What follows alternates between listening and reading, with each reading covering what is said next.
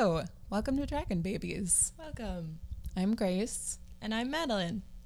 and this week we're going to be discussing Howl's Moving Castle by Diana Wynne Jones. You ready? So ready. So, in our last few episodes, we've been bad about including a book summary right off the bat. Um, I want to get a little bit better about that for people who haven't read these wonderful books for a while. or at all. Or or ever or ever. We've got some uninitiates out there whose first exposure to these books is this podcast. For some reason. But that's how it's been working so far. if if you are one of those people, we of course highly encourage you to read every single one of these books. yeah absolutely. Um, i think a lot of people hold back from young adult when they're not young adults anymore and i understand that to some extent. I think i'd be hesitant if we hadn't had this exposure when we were younger but as we've seen just from the first two books that we've revisited they're so rich and there's so much to explore there They're very worthwhile. So, shout out to Young Adult Fantasy in a Young Adult Fantasy podcast. okay, A surprising endorsement. surprising endorsement. You never know what's going to come out of our mouths. So, Howl's Moving Castle is about a girl named Sophie whose father dies and whose stepmother decides that she needs to send each of the three sisters to seek their fortunes. Sophie stays behind to take care of the hat shop because she is the eldest and as she says again and again she has a real complex about this. useless like she can't find her destiny because she's because the she is the eldest of three, um, which is just one of the common fairy tale tropes that the book kind of plays with, um, and which is really fun. But her other two sisters go to a magician and to a bakery um, to learn their trades. Sophie is, you know, bored but fine working at the hat shop. And one day, a Well, but it should be noted that she tends to talk to the hats and tell them like does. what they're going to be and who's going to wear them once they go out into the world. And the hat shop becomes really popular um, while she's creating all the hats, and her stepmother makes a lot of money off of it. and surprising things begin happening to some of the people who wear the hats um, that do correlate with the things that Sophie is speaking to the hats as she works on them. So one day, Sophie's in the shop, and a grand woman comes in with a nervous ginger man. and she asks Sophie for something and is unhappy with Sophie's response, and she puts a curse on her. And Sophie turns into an old woman. Like 90 years old. Yeah, a very old woman. Um, she is relatively unfazed and she decides to just set off into the world to seek her fortune because at that point, why not? She's got nothing to lose. And relatively quickly after leaving the shop, she encounters a moving castle in the hills above Market Chipping, her town. Mm-hmm. And she goes inside and meets a whole cast of characters who then make up the bulk of the book with their adventures. Yes. So that's that. I have a I have a picture here of Oh, you um, a Portuguese that, a. Portuguese cover of Howl's Moving Castle. I don't speak Portuguese, but the title is O Castelo Animado, and there is a very weather beaten and old little Sophie looking worriedly cute. at a cool rendition of the castle. Um, and yeah, I'll put this on our Twitter so that you can check it out. But I think that one of the most fun aspects of this story is just how um, how much is left to your imagination when it comes to things like the castle and many of their other surroundings. Because I've seen so many different renditions of what the castle looks like. Yes. Um, Including an entire Miyazaki film, which we will get to later. Yes. Um, and at one point in the book, Sophie, when she sees the Witch of the Wastes hideout, and she says it Uh-huh. looks like a bunch of chimneys put together, that it actually reminds her of the castle. But then there are other moments talking about like scraps of metal that are stuck together. Yeah. Um, and it's all kind of wonderfully industrial. It's sort of a steampunk vibe to the castle. Yeah. Um, and uh, this cover really indulges that, as opposed to the cover of the book that we read when we were young, and that I'll also throw up on Twitter, which is a pretty stereotypical castle. Mm-hmm. Um, and it's kind of rising out of a cloud. So they don't uh, show any sort of moving mechanism. no, It's just floating. No, I actually I think the cover of this book is one where I I just don't I don't agree with a lot of the artistic choices. Um, I've always suspected that I mean obviously this is true that some uh, publishers and then illustrators of books don't like maybe they don't read the whole book or they don't care particularly about representing the visuals that are described in the text. They want to come up with something that will look mar- marketable like look interesting Mm-hmm. and get the book sold. Um, and i think this cover kind of falls into that category but I think that as soon as you open the cover and you see the really adorable dedication that's at the very start of the book. Sorry, we just spilled water on our book, so it's a little, Oh, we. difficult. It was me. I spilled water. a little difficult to open right now. And the dedication says, This one is for Stephen. The idea for this book was suggested by a boy in a school I was visiting who asked me to write a book called The Moving Castle. I wrote his name and I put it in such a safe place that I have been unable to find it ever since. I would like to thank him very much, That's amazing. which is such a good dedication. Yeah. Um, and I think it kind of plays into the feel of this entire book, which is Mhm. one of joy and playfulness Yeah. Um, and just general excitement. Mm-hmm. I had such a good time rereading it. Yeah, like it was. It was a delight. It was just enjoyable. It was really, really fun. Um, and it's so immersive. Yeah. Mm-hmm. I actually read it um, in on several long flights, and then I finished it uh, while walking. Uh, Seattle's a good walking city, so I like to read sometimes while I walk. Um, Were and you I, holding the book up in front of your face? yeah, and I Was it nighttime? no, Madeline likes night walks. it was during the day. She does. She doesn't like sunlight. We also covered that she doesn't like water in another episode. So I have a lot of trouble picture uh, Madeline as you wish. living on this earth.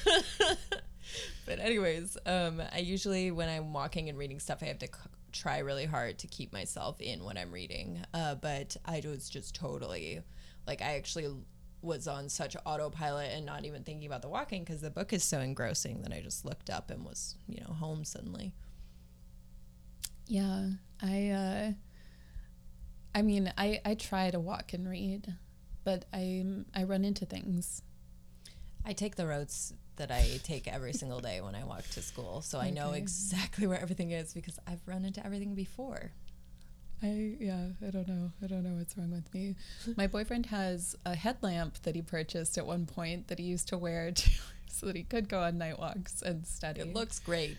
yeah. So if you're in Seattle and you see a, man walking around Capitol Hill with a headlamp dour on- looking with large glasses dour. because he's studying. Just say I'm not calling you dour. All right, just a quick disclaimer: we are recording this episode at night on a Nighttime podcast. Thursday. We usually record in the mornings on Saturdays, and I think both our brains are in kind of a funny place. A Little so world weary. Stick with us. Um, something else that I wanted to mention about just, I don't know, the reception of this book.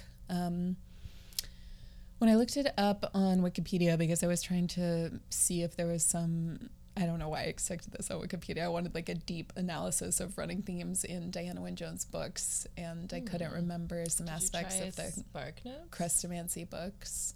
I don't think her books are like academically inclined enough to be on Spark Notes. Okay. I, like, do you think they would be in, assigned in a school? I don't know. It's been a long time since I read a book that was. When was last time you were on. Spark Notes, Madeline? I did look up poems on Spark Notes sometimes because I'm very bad at analysis of Well, poetry. I used it for Shakespeare because I didn't want to have to try to figure out what the hell was going on. I, I like Shakespeare. I know, I know. As I'm saying this, I'm like, oh, Grace's gonna. There are Thinks not Shakespearean well of uh, references in this book. There are. actually, Mhm. did you Yep. catch them? Not that I don't. catch them? Not that I don't like Shakespeare. I was just a really lazy high schooler. I actually okay. I'm I'm getting beyond my other point. I'll talk about Shakespeare in a sec. But when I looked this up on Wikipedia, Wikipedia informed me that this book actually won the annual Phoenix Award from the Children's Literature Association in 2006, which means that it has received some kind of recognition after many years after it was published. yeah. Um, it's given out to books published 20 years earlier that didn't win any awards, but that deserved them, That is a which is one of the most wonderful interesting awards I've ever heard What a of. great idea. Yeah, I, I, I mean, I'm sure I've seen the Phoenix like, Award on things before, but something that the people who when it initially came out didn't realize how great Yeah. it was. no, and I feel like, I don't know, I get frustrated talking about Diana Wynne Jones because I think she is one of the best, and Mm-hmm. I think a lot of people just haven't even read her work. I mean, I did an informal poll of this book just at a party a few weeks ago because this is how much fun I am at parties. um, and no one knew it was a book. Yeah, people don't Uh, know it's a People had either never They heard of it or they've only seen the Miyazaki movie. Yeah, or heard of the music. Yeah, or yeah, exactly. Let's not give these people most too much credit.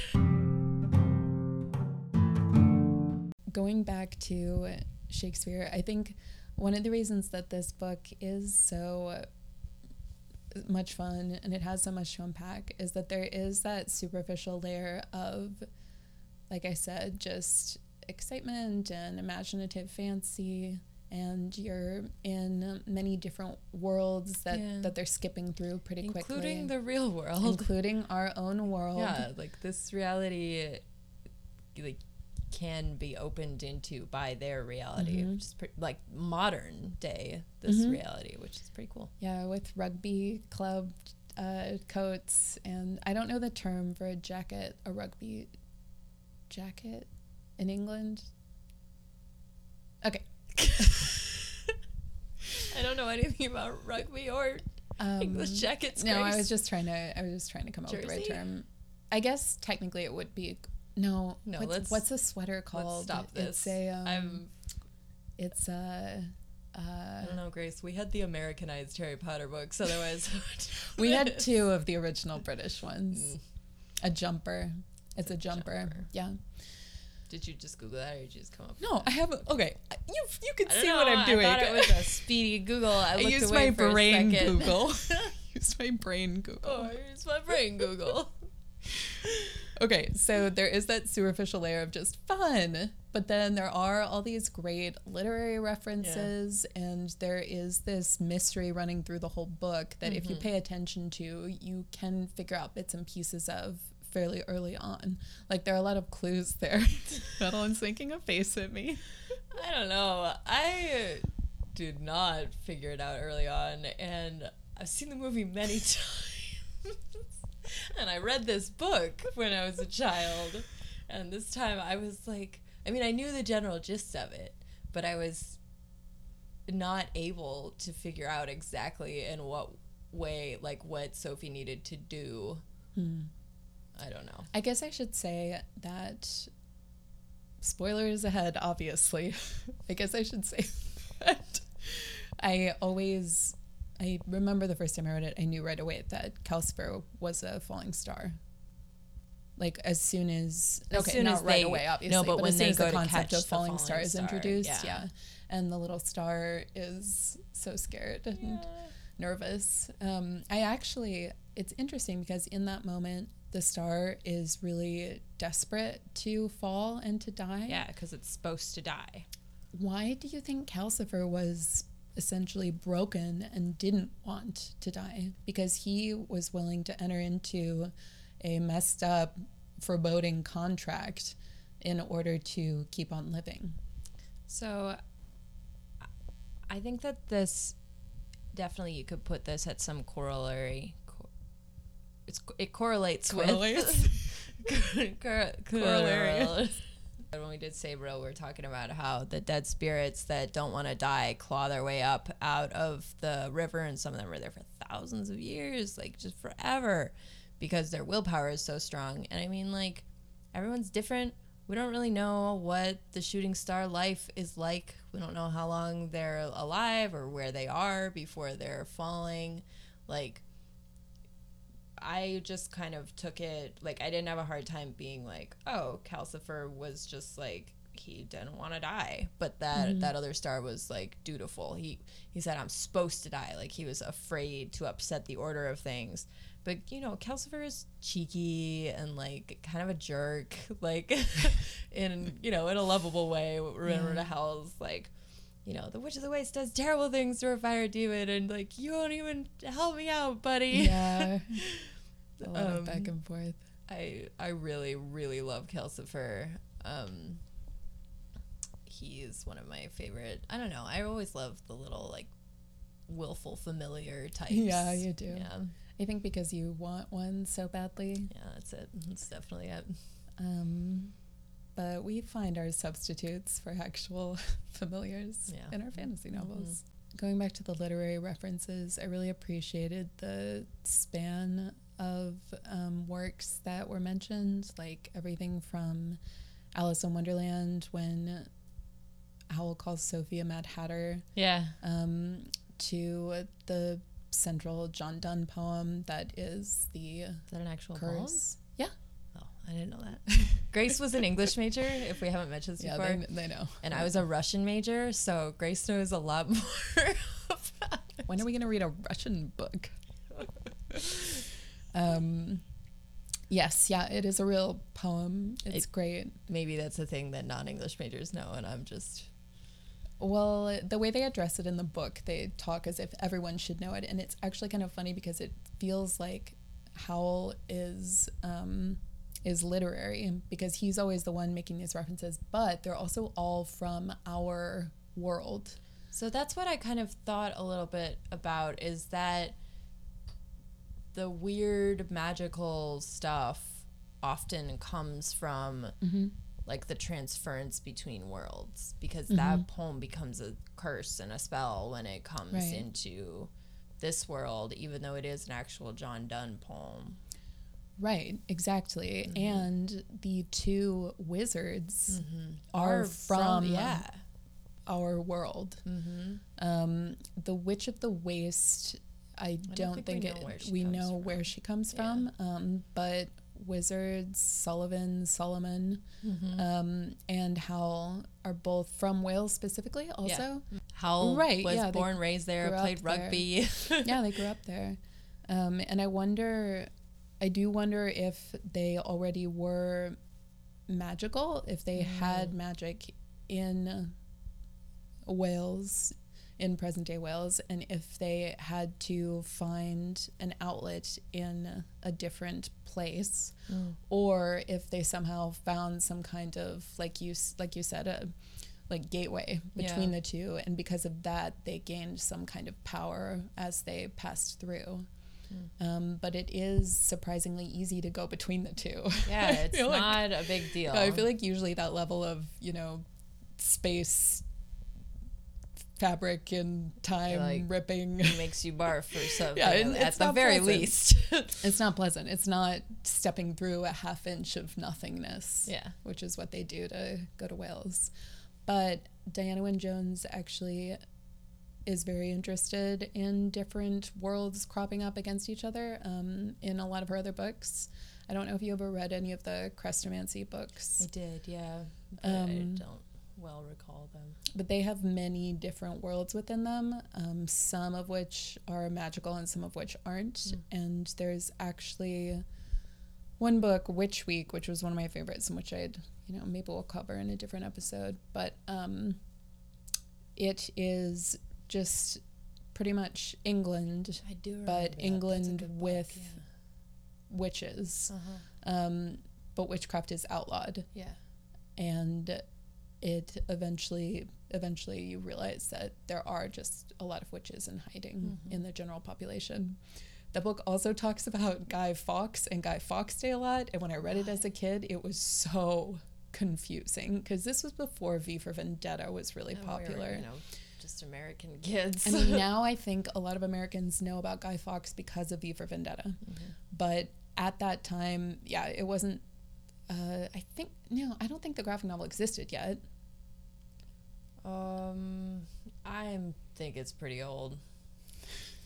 I think it's from like the 80s. Okay, now I'm I'm using my Google computer and not my Google brain. No, Wait.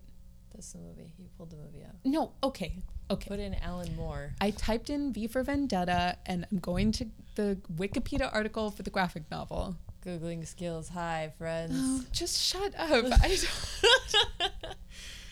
okay, it's um, from 1988. So it existed. yes, but we were not reading Alan Moore comic books when we were eight. I read Beaver. Well, I mean, you weren't born in 1988. no, I I wasn't performing math. Okay, uh, yeah, maybe we'll just cut this out. Maybe we'll just leave us arguing and Googling. Um, but anyway, I feel like, now it's hard to look back and say, oh, Guy Fawkes, what? Because this work alone made everyone in our country who like sees movies know about him. But as a kid, reading about Guy Fawkes Day, reading about burning effigies, and reading about bomb- bombing Parliament, like it all felt so surreal that I thought it was made up for Oh, me the too. book. I was gonna say, yeah, I totally thought that Guy Fawkes was a made-up guy. So I, I didn't think it was as similar to our reality as it was. Okay. Anyway, all that is to say that I think this is an exploration of a similar idea. Yes. Mm-hmm. Yeah, I think so too. And I like thinking that um, we're closer to magic Yeah, than we think. it's pretty cool. I always just assumed that magic didn't operate in this reality, and that's why they went into the other reality, and they found out that like magic worked there. Because can't I guess? But then how would they know that they have and- magic? Yeah. Okay. Never mind. Scratch that. And I noted specifically that he, He does and use the witch Yeah. have a magical battle when he does go through to Wales um, to save his family from her. It's true. So something to think about. I mean, we've talked about the nature of magic in, in the other episodes too, in um, the realms of Tortall and also in the Old Kingdom and Sabriel. Um, I think that this book, I really liked the way it handled magic. Yeah. Um, I thought the magical battles were super cool. And I love the spells. Just like Yeah. all the spells are Spells just are so fun. cool. Yeah. um, watching Sophie's burgeoning magic throughout the book is really great. so great. Yeah. I love watching her grow more powerful and also performing inadvertent magic She just on messes objects. with Hal so much. She's always screwing up his stuff, and he always just comes like. I laughed out loud during like the third time where he comes home and like he's just like, "Oh, you're cutting my clothing into strips again. Why are you doing that?" when he gives her the charmed suit and says, I have to go to the funeral tomorrow, can you clean this? And she immediately cuts it up into seven pieces. And yet, and then there are other moments in the book when she's nervous about making him mad and stuff. It's just, it's really, really funny. I love, I mean, I love how headstrong Sophie is. And Hal says at one point that she has problems not because she's doomed to fail, but because she never stops and thinks about anything she does before she mm-hmm. does it, which is true. Yeah, no, I think Hal says that to her. That's what I said. Oh, I thought you. said Okay, yeah. and it's just another moment of them really knowing one another and like getting one another that I really appreciate. yeah, definitely. They're They're just a fun couple. they're wonderful. I mean, uh, coming out of these other two books where there are um, okay, not yet in the Alanna book we read, but there were you know feelings at least growing, burgeoning romantic feelings in the first book. And Sabriel, yeah, but in that book, it really kind of just whacks you in the face all of a sudden because they've just been like hanging out for a couple days and they're all stressed and they don't talk or hang out or whatever. Yeah. But in how you can totally like believe it, understand it, be like, yeah, they are really in love by the end of the book. Um, and I thought that that was really just apparent and well done. It's realistic. Yeah. It feels like two for people really getting to know each other. yeah, which I they got to know each other, Yeah. and that's how they fell in love. you know that you love someone when you love their faults or like you understand when their you know faults. what a weirdo they are, and Mhm. like you still want to be around them. Yeah, and just the end of the the end of this book is so glorious. I mean, I got a little teary when Calcifer jumped up into the Calcifer chimney and everyone else is trying to pull at Howell and Sophie, but the two of them are just smiling and smiling Yeah. at each other. And that just feels like a love story to me. Yeah, That feels real. Yeah. Um, so that was incredible. Mhm. And I think that Diana Wynne Jones did an amazing job with it. Um, I I love how how Sophie as an old woman kind of intensifies her personality in many ways because she is comfortable. Um, like she's ready to be herself because she feels like she doesn't have anything to, um, I guess, anything keeping her polite or keeping yeah. her. she's just like, well, proper I'm a really old way. woman. Like, you know, screw it. I'm just gonna do what I'm gonna do. Well, and when she at first becomes an old woman, she almost immediately embraces it. Like she finds the freedoms in it very mm-hmm. quickly. Um, when she is out walking and she's talking to her stick and feeling a little weird about it at first, and is like, "I'm an old woman. I mm-hmm. can do whatever I Yeah, want." and she comes upon that man mm-hmm. walking in the road, and he's just like, "Oh my god, she's yeah, he tries talking to her, curse on me or whatever." She's, he like crosses the street and she kind just of like acts off. crazy at him and really enjoys it. It's great. it it was kind of a nice commentary I thought on um I don't know in some ways it was like a refreshing lack of ageism like look at the wonderful things that can yeah. come with growing old but it's also a little depressing in that when you're old nobody like trusts you to be a real person so whatever you do they're just like oh whatever they're old like Yeah. go ahead It's true. um, but overall, I mean, Sophie loses her fears and her social anxieties, which had been so intense that she wasn't even leaving. She never The hat shop. to people or anything. yeah.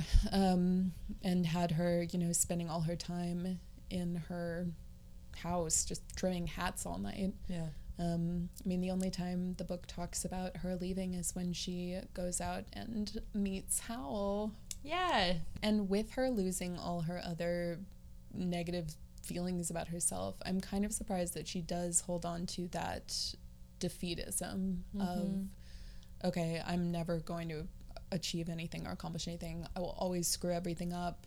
But because she keeps mentioning the family structure and the fact that she's the eldest, I think mm-hmm. it's just so baked into her that Yeah, it doesn't like even have to do with who she is. No, it's just part of her mentality. And this book is like all about her proving again and again that it doesn't matter like mm-hmm. whatever negative mentality you have like or like what reality you believe to be you can break through it like it doesn't have to play out as bad as it's supposed to you know mm-hmm. you can do your own it's supposed to Madeline's Wise pointing a confident words. finger at me. That'll be your political campaign someday. you make your own it's supposed to I mean, it, it is the running, that's the strongest theme in the book. Like, you have dominion over yourself, you can change anything and be anything. And I think it's really Yeah. inspiring for young readers. I mean, it's inspiring for me as an adult to read it. Mm-hmm. And I also, this was rare for me to finish a book and not have some kind of feeling of even mild depression at the end. oh my gosh Did you get this too? yes Yeah, I knew this I would was going resonate to bring with this you. up Yeah. I was smiling at the end of mm-hmm. this book. I hate endings. Endings make me so upset. Um, I've frustrated a lot of people in my life because I like will get to the very last boss fight of a video game or like the last chapter of a book or the last book in a series or the last episode in a show and then I'll just be like no I'm not I'm I'm not interested in ending that for myself because they make endings make me so upset. But um, this ending felt so just I don't I can't even put my finger on it. It was just so nice. I felt excited for all the characters. Um, I think that it's also a testament to how real and well rounded the world is mm-hmm. that it feels like it can go on existing without yeah. us, the readers, looking at it, giving and like life Calcifer just it. came back, like he's just it was like raining. I'm gonna hang out, yeah, exactly. It's so just yeah. like yeah, it was raining outside, like so mm-hmm. I came mm-hmm. back because I want to be with you. So like, yeah, it just felt very like it could just keep going. Well, and I think it didn't feel final.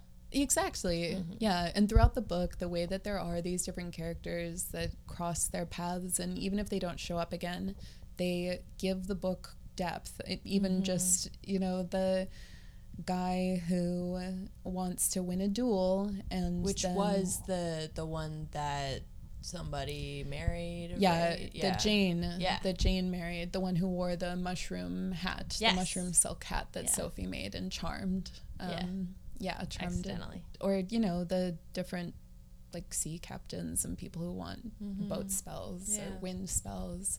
Um, and I love the physicality of them taking away the little twisted up packets of paper with yeah, powder in them. Yeah. I love the spell powders. Uh-huh. I've always, um, well, okay, here, this brings us into a segment.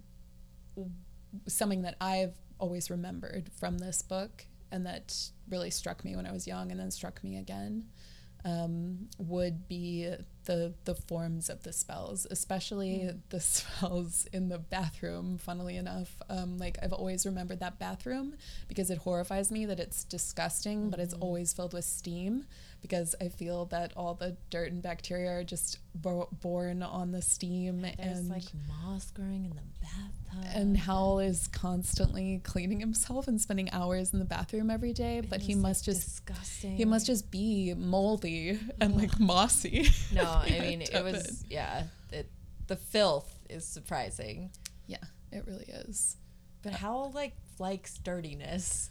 He doesn't. I know. He's like so weird. intensely grungy. Like he prefers yeah. it. He should just live in like a burrow because he likes dirt and he likes spiders. He's like one of those people who puts on a million perfumes because he's covering up other smells. he smells like poop. I do love the visual of him lying in bed with the spiders spinning their yeah. webs above him. Uh-huh. Um, and him just like ailing.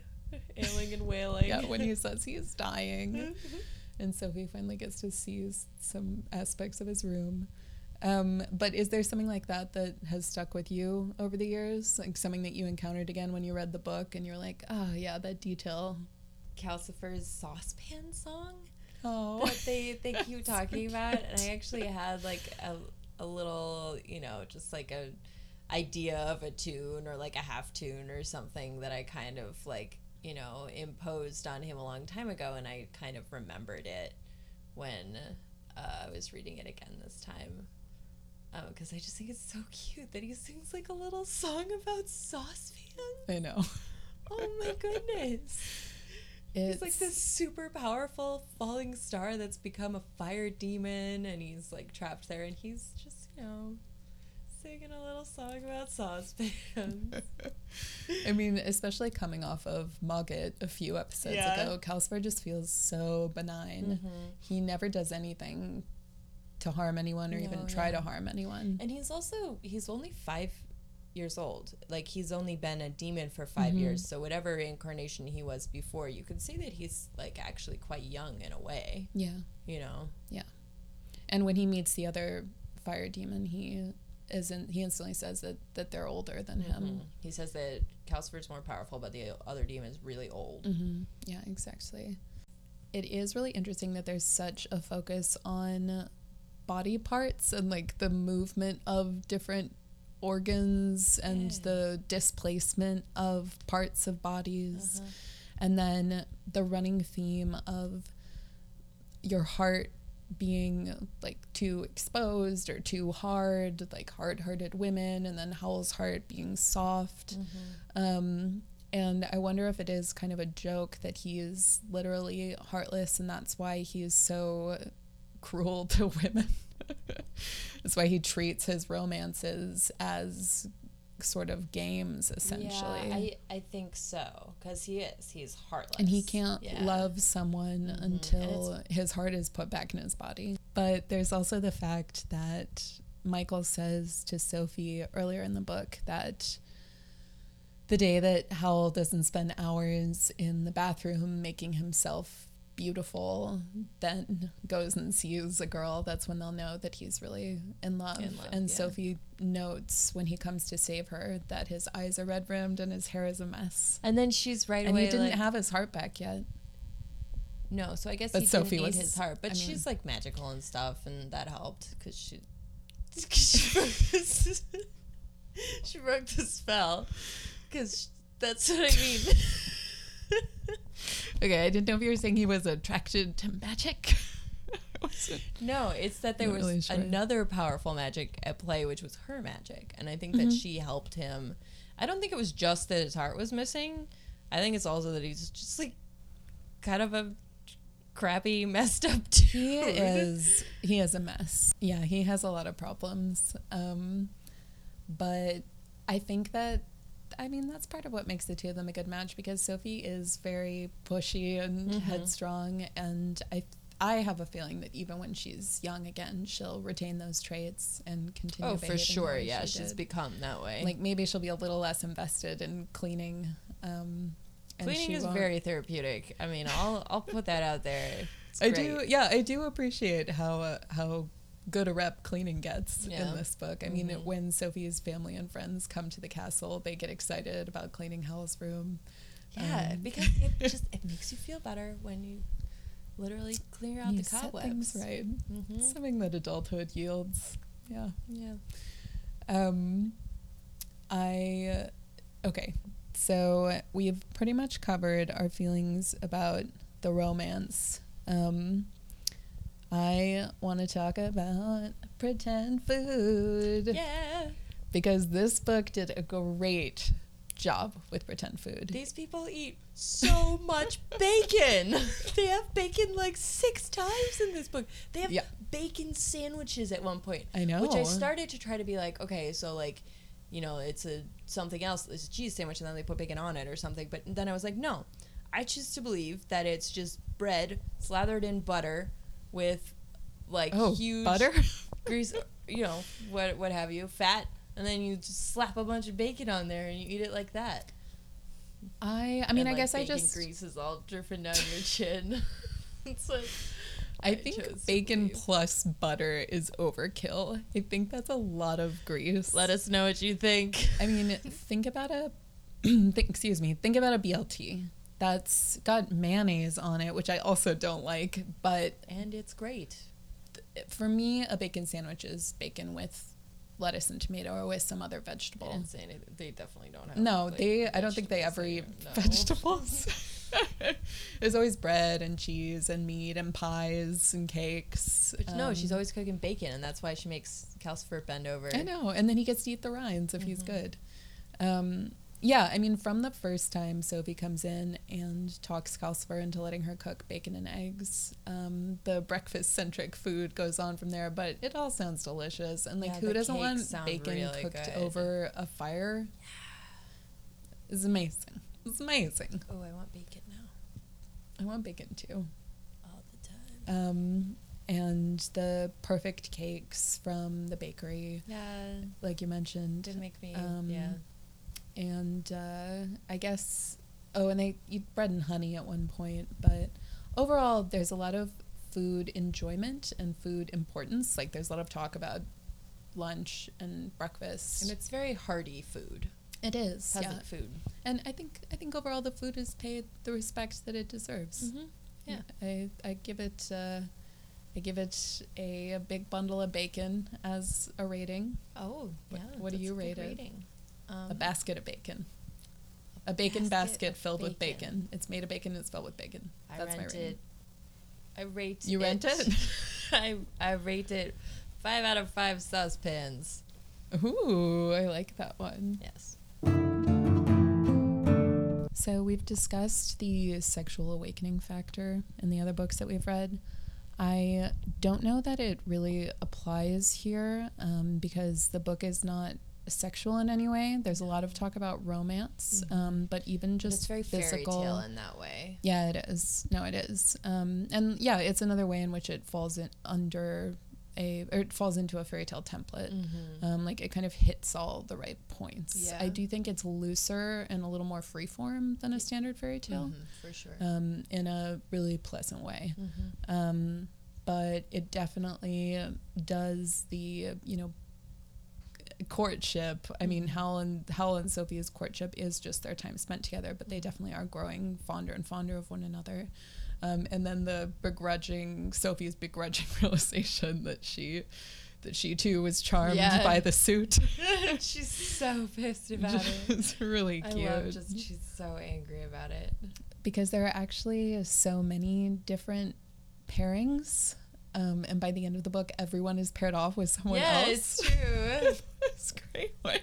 but it doesn't feel silly or cheesy. I no, mean, I liked it. they all make sense. Uh, it's hilarious that the two men who are formerly a mishmash of body parts like becomes I love how suitors. strange that is. And then they like are all just like ha ha ha at the end of the book. patting each other on the Like, back, like, oh. "Good job, man! you have a body again." Um, I also one of my favorite details in the book was Sophie carefully putting her shawl over Prince Justin's headless body. so she doesn't have to like I don't know. It felt very dignified. It did, like yeah. you know, because he's missing his head. And then he has the little lace shawl on for the rest of the rest of the book while they're going through all the motions. yeah. Um, I why do you think? Okay, other than the obvious visual, why do you think Sophie was always so afraid of the scarecrow? Was it just that it was upsetting to look at and so urgent? I think yeah, and I feel like it never gave any indication that it was going to hurt anyone. And with the way that things work in this book, where people turn up where they need to be, I mean, which is also something that Sophie doesn't realize until closer to the end. I think that she always just had a feeling that it was like an agent of the witch or some like scary, you know, angry spirit that's gonna hurt her. And I think it also plays sort of into the like, um, the eldest child, I screw everything up because she thinks that she like helped a scarecrow and now it's gonna, you know, attack her. She doesn't realize that like she helped it and now it wants to, you know, keep on its mission or whatever. Mm-hmm. Um, Calcifer also doesn't, you know, tell her anything about it, and I think it that freaks her out too. That Calcifer can't tell her Yeah. like this is what it is, or like because it's. But uh, that's mainly because it's not alive that Calcifer can't get a read on it, right? right. But it's also like an inanimate object, completely inanimate object that's chasing after them. Like that doesn't really happen anywhere else. Do you think Sophie has a hunch that she did bring it to life? And is kind of worried about the consequences? Um, I don't know. Maybe that's a that's a good point. I think overall, I mean, yeah, the scarecrow is a frightening force. I like that it's something that comes and goes and Mhm. is an ongoing threat throughout the book. Yeah. Um, but ultimately, one that has to, I mean, is a figure that has to become a part of their their overall quest. I mean, so it is also like it's it's an artifact that's been spelled by the witch. Mhm. So maybe it gives off a really bad vibe. Well, it wasn't spelled by the witch. It was spelled by the wizard. Yeah, you're right. The witch, I think, comes into the wizard's like body She part, up, yeah. um, which is another reason why the skull would clatter when exciting things would happen throughout the book, um, because it was trying to give off. I some love kind of how macabre that is. That like his friggin' skull was just like hanging out there on the table, and it was all gross because Yeah. like everything in the castle is gross, and it's his skull. Well, it's great just how emo Howl is in so many ways and how yeah. kind of gothic. I mean, he's this perfect, like, romantic gothic hero because Uh-huh. he's so dramatic and brooding, and then he's always searching for fulfilling love, and he has his guitar and his You totally skull just and his like, yes. so cool. I'm a skull this guitar. And it's like suits. I mean, super magical artifacts. Yeah, I I mean all the drama that surrounds him is so funny. There's Yeah. so many moments I laughed because of it and just Mhm. great lines. And yeah, the skull is definitely a big part of that. So I really I love when enjoyed she turns his hair pink and he just has like a fit because his hair is pink. yeah, well, barely know, pink, I like to an extent where Sophie and Calcifer barely notice. I liked to imagine that it was like pinkish. And he, yeah, he flips out over that. But then when Mhm. she destroys his suit, he's just kind well, of when like, she when she destroys two suits, yeah, actually, both of them. cuts one up and then makes the other one gigantic. He just turns it into his black garb that he then wears for weeks. For the rest of the God, how like you need your hygienic. I know it's practices not good. concern me. It's not good. I mean, I'm sure everything in the castle could use a bit more of a cleaning. I mean, no matter how hard Sophie tries, it's an old, cobbled together, moving castle. Yeah. Um, but yeah, Howl's Howl's body really worries me. It really does.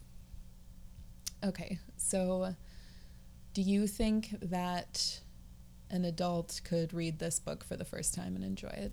Oh my gosh, so much. I actually barely remembered this book. I read it one time a really long time ago, and I enjoyed it so much. Um, I just thought it was so fun, and uh, I was truly hooked by like the mystery. I really wanted to see the reveal. I didn't think it was predictable. I thought the magic was really fun. I thought the characters were great, and it just made me feel really happy, like a but in a way that you know doesn't feel childish it Mhm. feels childlike Yeah, in a just very nice way this book gave me all kinds of warm happiness i highly recommend it for adults I agree. It's really well written. The prose is excellent. Mhm. Um, it, I find that you can read through it at a fast clip, or you can go slowly and really en- enjoy each sentence. Um, and the chapters are structured very nicely into these Mhm. little miniature stories yeah um, that come into a great whole. I mean, if you you know read through it all at once, I think it's easier to see the different threads of the mystery, the Mhm. central mystery, um, and uh, kind of figure out what's going on. But it's also just fun taking it as a bunch of little vignettes about yeah. their lives. I mean, it feels very episodic yeah, like no, it, does. you know episodic Episodic, yeah. Episodic No. episodic just at the end, near the end, when Sophie feels like something's not quite right, but they've settled into their new life, um, Mhm. going out and collecting flowers in the morning Yeah. in the fields at the edges of the waste, and then Mhm. selling them in the shop, and Sophie working on her plant spells. Mhm. Um, I- mean, it's all so idyllic, Mhm. uh, but not in a false, over the top way. It, it feels like Yeah. a life that, that you would want to have and, So- and really so much have for good. Yeah, so much happens in the book, but it never. A lot of times, books feel forced in the way they rush along Mhm. time. Mhm. But honestly, I just come away from the book feeling like that was a span of months, and it. But I don't really know how long, and it was Mhm. just like it just felt like watching like their lives change and grow. It's really nice. Yeah, no, I, I, it does, you know, it feels like a wonderfully rambling, comfortable place. Mhm.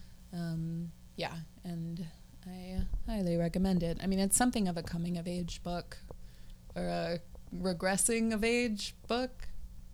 I'm just joking because Sophie changes back to a young woman.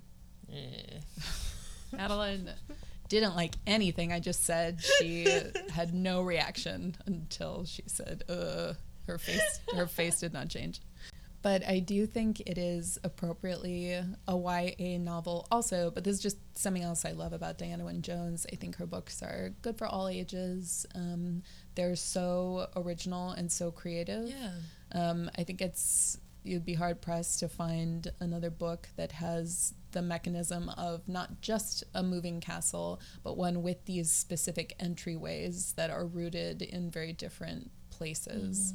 Um, and there's something so thrilling about that, even just not knowing who's gonna, who or what is gonna be on the other side of the door, because Yeah. you're literally in four places at once, and one of them is moving at all Mhm. times.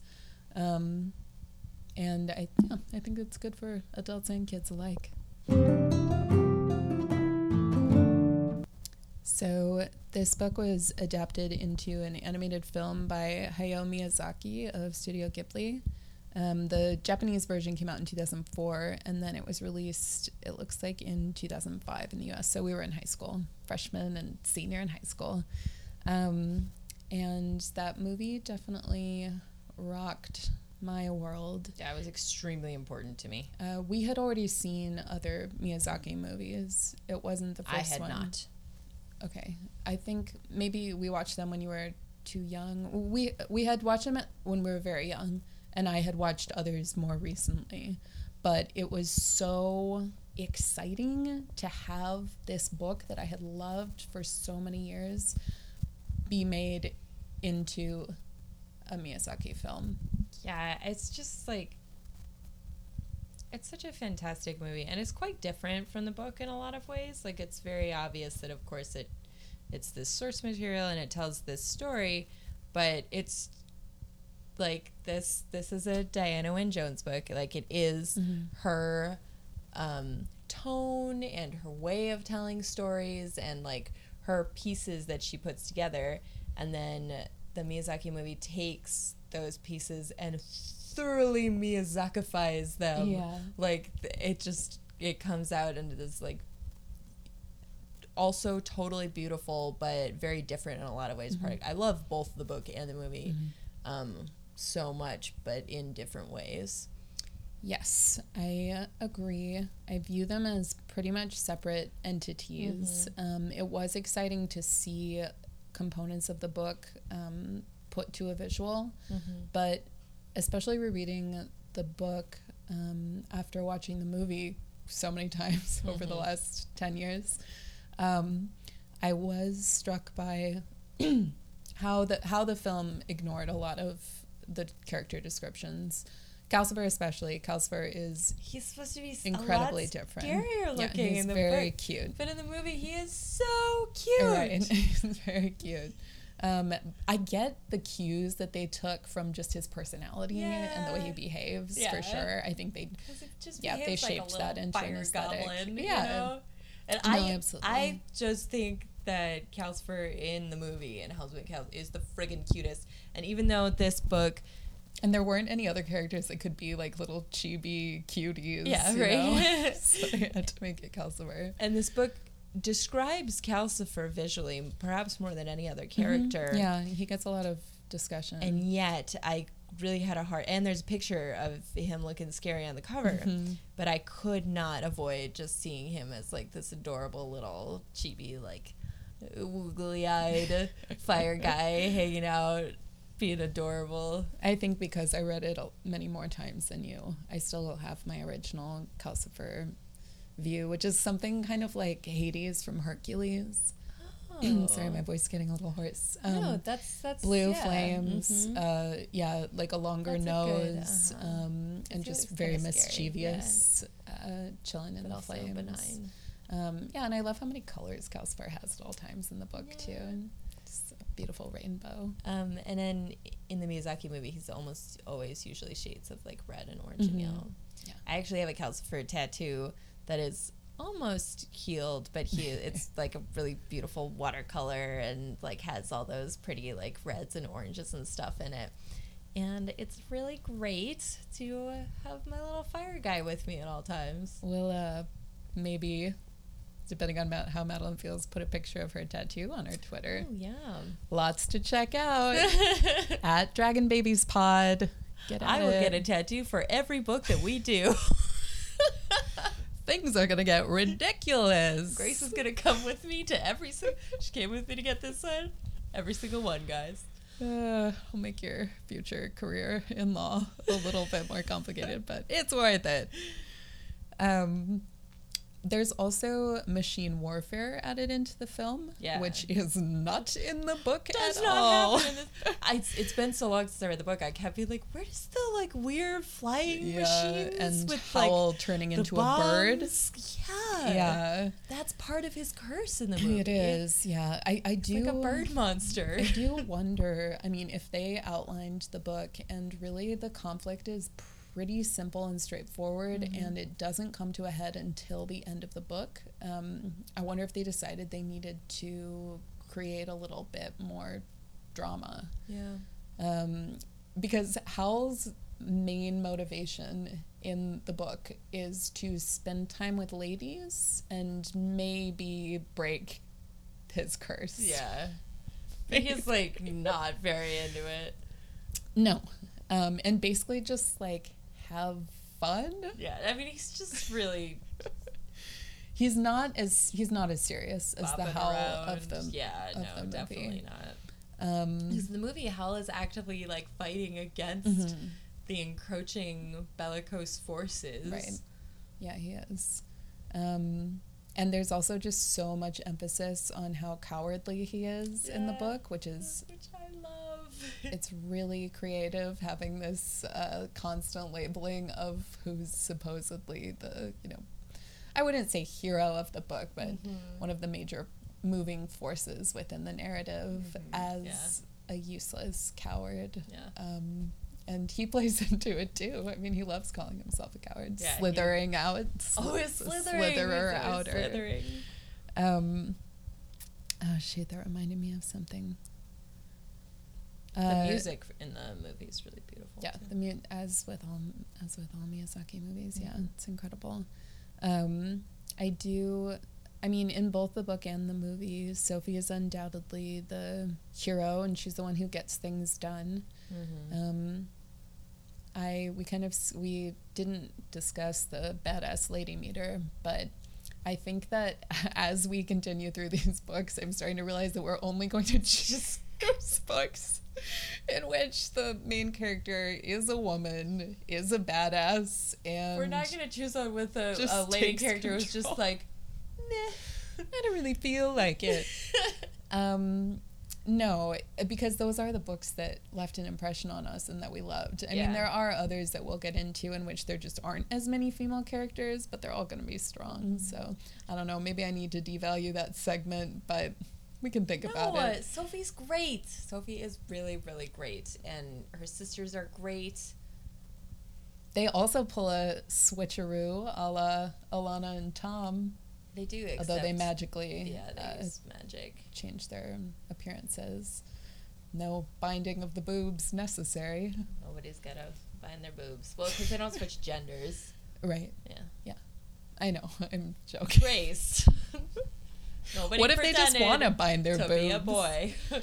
Um, yeah, I think overall the movie does capture a an aesthetic that, if not exactly like the books, is one that's similarly imaginative and appealing. Mhm. Um, and there's actually this isn't an adaptation, but rereading the book, I realized that there is a video game that made me think of this book the whole time I was playing it, even if I never articulated it.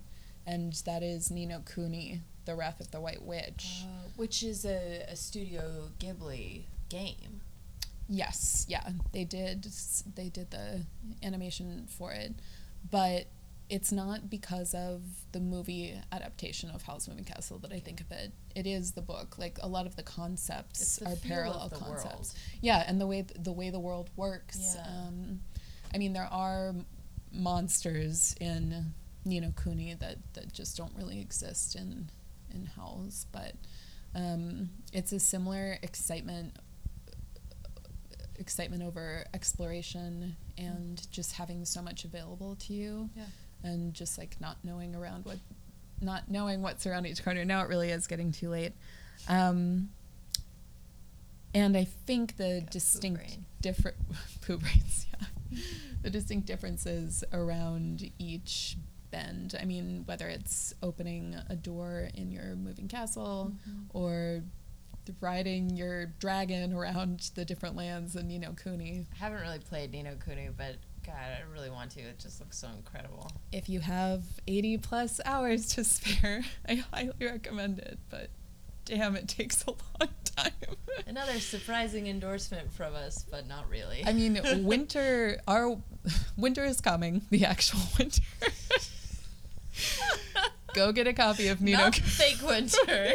Not a fantasy winter. I just using the phrase "winter is coming" at this point feels impossible now that it's gonna make Song of Ice and Fire go a lot harder. Yeah, but um, highly recommended, especially if you like this book. I think there's some crossover there. And if you also like playing video games, it's very much uh, there's a lot of grinding. It It's a heavy RPG. yeah heavy R- JRPG. Like it feels more like JRPGs than a lot Yeah. of Americanized versions. So summing up, um, Howls.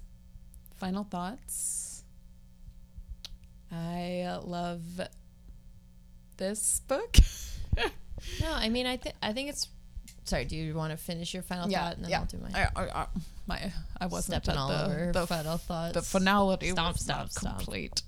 Um, every character is so appealing. Every space that they visit is so intriguing. Mhm. I love that Howl's sister's house is called Rivendell. I mean, there's just so many little moments that make me smile. And it really was, I know I already said this in as many words, but it really was such a joy reading this. Um, sorry. As I said, such a joy reading this. My eyes fell, fell on Madeline's um, Lord of the Rings poster, and I made like eye contact with Sam, and he's Oh, smiling in a really mischievous way. We'll put a picture of the poster. we'll put a picture Up of on Samwise Twitter, too. smiling. But that's how it makes me feel, like a like a little Samwise just smiling off to the side. Um, You too. yeah, and feel. it's just like energizing. Yeah. I think it's really telling that we didn't feel depressed at the end of the book, and that Especially we were me. just ready for more adventures. Yeah, that's a big deal for me. And I, are you done? Yeah. Go ahead. Go ahead. It's funny that that, that was your end thing because that's totally what I was gonna sum up with. Like this, just this book just made me happy, um, in a way that a lot of time, you know, and books like aren't always supposed to make you happy. They do a lot of different stuff, but it was just nice because it wasn't happy in like a sappy way or a overwhelming way. It was just like, just made me cheerful, made me feel like a little bit like what Calcifer must feel like yeah. he's just excited about Sitting in his being free he to hang out with his friends now and still like come and go. Who are places. Friends? Do you think? No, Grace. His friends are Sophie and Michael and, and oh, Howl. I'm sorry. I thought you because you said he's free. I'm pretty sure that Yeah, all you're absolutely right. All he wanted to do was come back and be with them. We didn't even talk about Michael, who is adorable.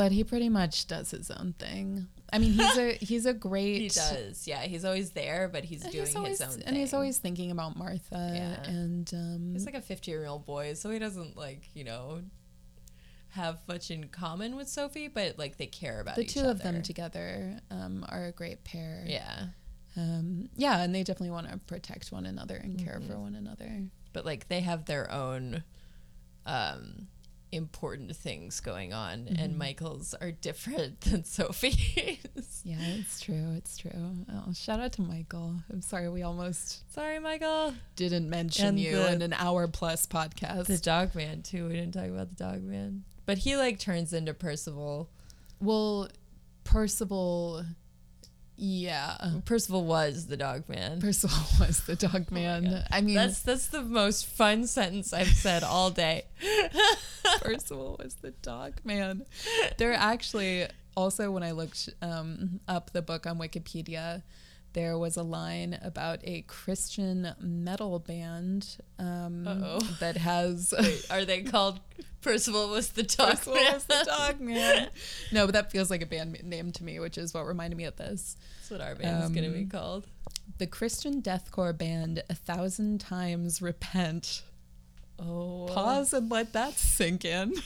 goodness Took inspiration from Howl's Moving Castle in their EP Virtue Has Few Friends. The song Take Me to the Witch of the Waste, We Have Much to Discuss, mentions the, wist- the Witch of the Waste and Suliman.